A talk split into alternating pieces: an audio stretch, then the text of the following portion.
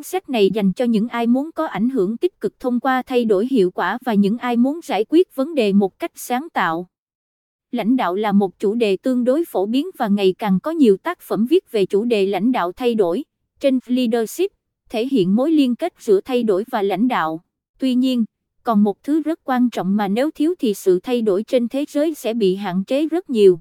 Đó chính là sáng tạo, một đặc tính cho phép con người tưởng tượng, hình dung và sáng tạo ra thế giới mà chúng ta sống và làm việc.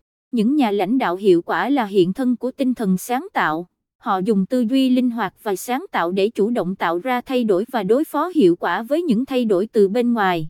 Tư duy sáng tạo là nhiên liệu cho công việc lãnh đạo.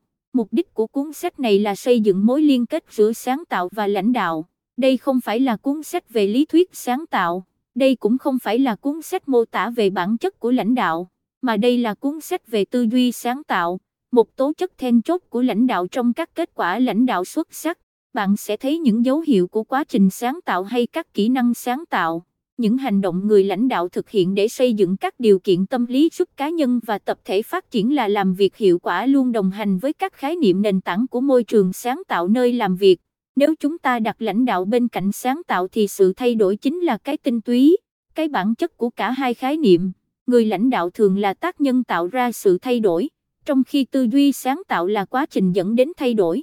Hơn nữa, việc sử dụng tư duy sáng tạo thông qua hệ thống quy tắc và quy trình sáng tạo có thể nâng cao năng lực thúc đẩy và đối phó với thay đổi của người lãnh đạo. Tóm lại, khả năng lãnh đạo quá trình sáng tạo hiệu quả phải là một trong những năng lực then chốt của người lãnh đạo, đặc biệt là khi họ đối mặt với ngày càng nhiều thử thách mới đòi hỏi phải có phương hướng và giải pháp mới để vượt qua.